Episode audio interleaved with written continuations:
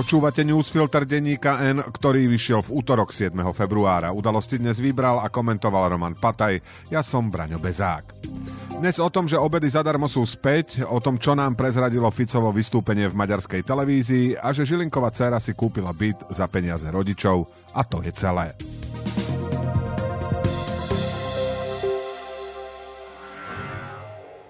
Môžu byť obľúbené modely Hyundai ešte výhodnejšie? Áno, so špeciálnou edíciou Play.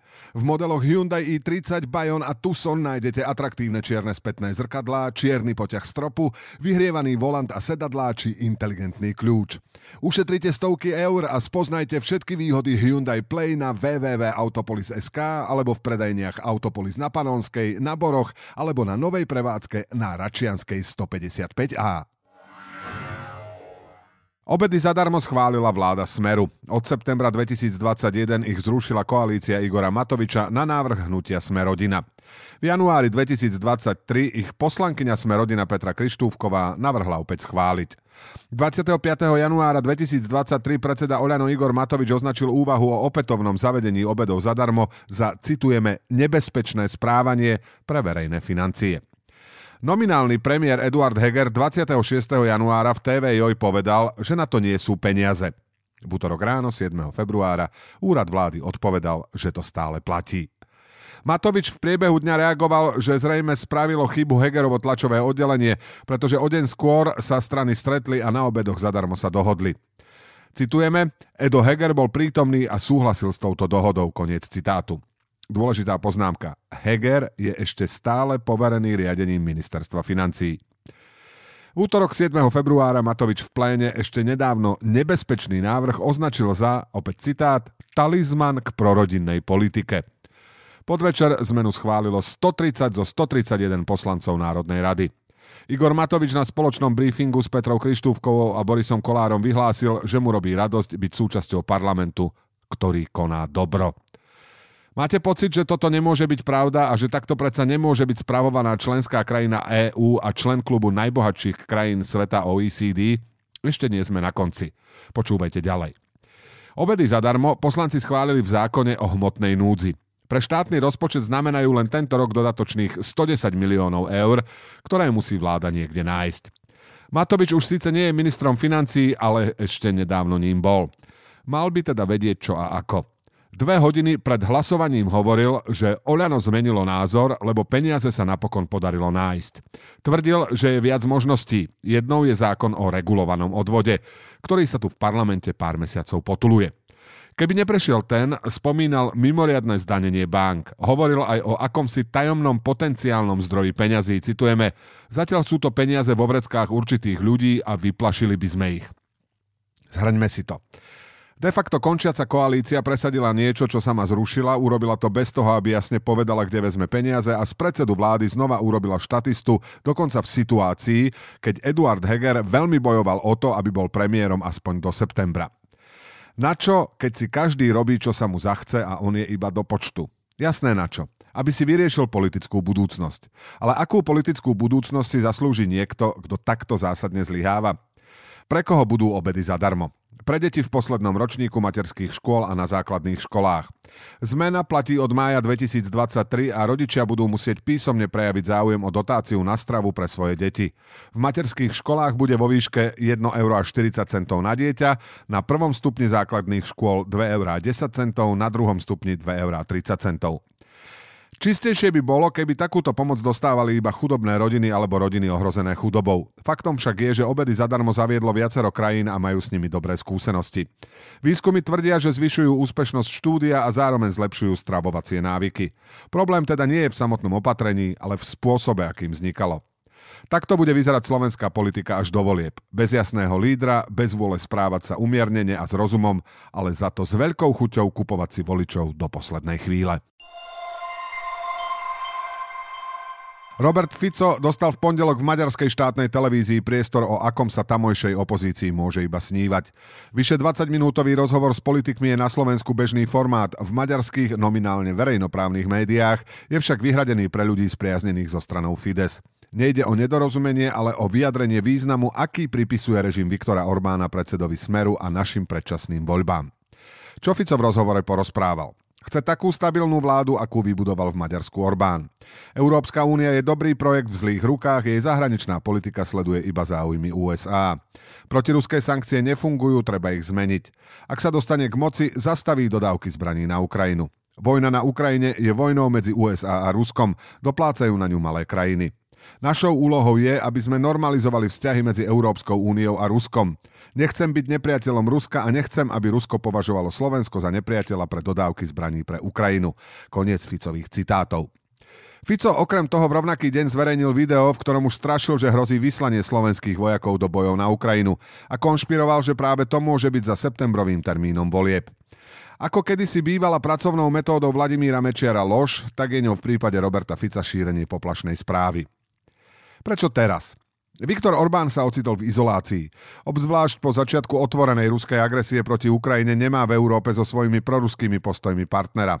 Najrýchlejšia a najjednoduchšia cesta, ako nejakého získať, je Ficov úspech vo voľbách. Nejde len o celoeurópsku politiku. Orbán je mimo hry aj v rámci V4. Bočia od neho aj bývalí spojenci z konzervatívneho protibruselského a populistického, ale zjavne silne protiruského PIS Jaroslava Kačinského. Aj v Budapešti si v tejto situácii dobre uvedomujú, že Fico opäť rastie a vidia v ňom svojho spojenca. A on zazdáva jasne najavo, že v izolácii s Orbánom sa bude cítiť dobre. Nejde len o zahraničnú politiku. Aliancia, presnejšie tá jej časť, ktorá sa nedávno volala SMK a má blízko k Fidesu, by s Ficom bez zaváhania išla do koalície, keby sa jej taká možnosť naskytla. Čo o sebe prezradil? Ako v pondelok napísal Martin M. Šimečka, Predsedu Smeru treba počúvať, pretože naozaj je odhodlaný urobiť to, o čom rozpráva. Preto ak tvrdí, že chce na Slovensku rovnakú stabilitu, akú si zabezpečil Orbán v Maďarsku, tak to znamená rovnakú korupciu, rovnaké ovládnutie a zneužitie médií, rovnaké dobitie a obsadenie štátu od hora až dole a rovnako málo demokracie. Všetky ostatné kľúčové body jeho vystúpenia vravia to isté. Slovensko po jeho prípadnom návrate k moci by bolo iba formálnou súčasťou demokratického slobodného sveta, takou ako je dnes Maďarsko. Hodnotovo by sa však primklo k Rusku a iným nedemokratickým režimom. Keď Fico hovorí, že nechce byť nepriateľom Ruska a nechce, aby nás Rusko považovalo za nepriateľa pre dodávky zbraní, odkazuje, že chce byť priateľom Ruska za akúkoľvek cenu, že schvaľuje jeho agresiu a že dúfa v Putinovo víťazstvo vo vojne. Zároveň tým jasne hovorí, že o priateľstvo s Ukrajinou nemá záujem. V podstate ju vôbec neberie do úvahy. Príslušnosť k jadru EÚ je minulosť. Fico hrá o príslušnosť k jadru viac či menej despotických režimov. On v ňom už mentálne je. Teraz ide o to, aby nás tam nevzal so sebou. Kataster nehnuteľností 30. augusta 2021 zapísal ako vlastníčku dvojizbového bytu v developerskom projekte skupiny Penta nazvanom Bory 2 dceru generálneho prokurátora Maroša Žilinku. Na druhý deň jej otec zrušil pomocou paragrafu 363 obvinenie spolumajiteľovi Penty Jaroslavovi Haščákovi. Zmluva bola podpísaná o mesiac skôr. Ide o ten typ náhod, aké automaticky vzbudzujú podozrenie, ale predsa je to len náhoda. Okrem časovej zhody neexistuje žiadny dôkaz, ba ani len náznak, že by obe udalosti súviseli, že by bola kúpa iba fingovaná, prípadne, že by bola cena vzhľadom na vtedajšiu situáciu na trhu neprimeraná, alebo že na byt Žilinkovci nemali dosť peňazí. Generálny prokurátor tvrdí, že o nehnuteľnosť sa zaujímal od roku 2019, teda vyše roka pred nástupom do funkcie. Dvojizbový byt s výmerou 57 m štvorcových v bratislavskej Devínskej Novej Vsi stál 153 tisíc eur. Už v roku 2019 zaplatili zálohu 23 tisíc eur. Peniaze poskytli CR z vlastných úspor. Časť z nich pochádzala z predaja bytu v Piešťanoch. Kúpnu cenu Žilinkovci vyplatili bankovým prevodom. Informácia nevyhnutne vzbudí nové kolo podozrení voči Marošovi Žilinkovi, ale v tomto prípade bude neoprávnené. Vymyká sa akejkoľvek predstavivosti, aby skúsený právnik urobil takú priehľadnú a ľahko odhaliteľnú hlúposť. A napriek tomu existuje jedna vec, ktorá sa dá generálnemu prokurátorovi vytknúť. Keď sa Žilinka o funkciu uchádzal, sľuboval novú kultúru transparentnosti. Zvrhla sa na fotografie s bicyklom a zverejňovanie tuctových citátov slávnych. Keby Žilinka premýšľal aj v iných dimenziách transparentnosti, samému by napadlo, že takáto súvislosť môže vyvolať otázky a sám by im predišiel tým, že by o nej informoval. Môžu byť obľúbené modely Hyundai ešte výhodnejšie? Áno, so špeciálnou edíciou Play. V modeloch Hyundai i30, Bayon a Tucson nájdete atraktívne čierne spätné zrkadlá, čierny poťah stropu, vyhrievaný volant a sedadlá či inteligentný kľúč. Ušetrite stovky eur a spoznajte všetky výhody Hyundai Play na www.autopolis.sk alebo v predajniach Autopolis na Panonskej, na Boroch alebo na novej prevádzke na Račianskej 155A.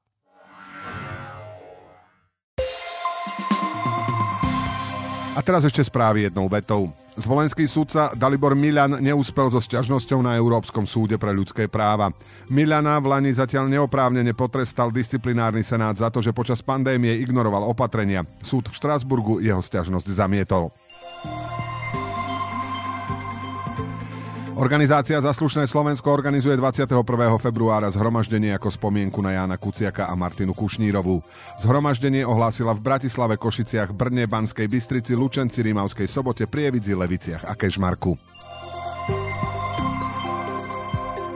Minuloročné voľby starostu v obci Žehra sú neplatné a musia sa zopakovať, rozhodol Najvyšší správny súd. Veľa voličov sa osobne na voľbách v obci nezúčastnilo, no volebné právo za nich uplatnili iné osoby, ktoré boli voliť opakovane. Pochybila aj volebná komisia. Do KDH vstúpil Peter Stachura, bývalý štátny tajomník rezortu zdravotníctva. Bude lídrom pre oblasť zdravotníctva. Štát vypol málo využívaný IT systém za 20 miliónov eur, ktorý vznikal za ex-ministra Petra Kažimíra. K dodávateľom patril Ditek Petra Lukeša, ktorý v minulosti s Kažimírom podnikal. Zamestnávateľské združenia kritizovali návrh klimatického zákona od Jana Budaja, ktorý by umožnil podávanie klimatických žalôb. Tvrdia, že by poškodil ekonomiku a znížil životnú úroveň ľudí. Udalosti do dnešného newsfiltra vybral a komentoval Roman Pataj a na záver posledné slovo odo mňa. Likvidačný výpredaj populistických nápadov, ktorý zazraz prebieha v parlamente, je jasným dôkazom toho, že táto republika nepotrebuje zákaz nedelného predaja tovarov, ale zákaz predvolebného nákupu voličov. Do počutia zajtra.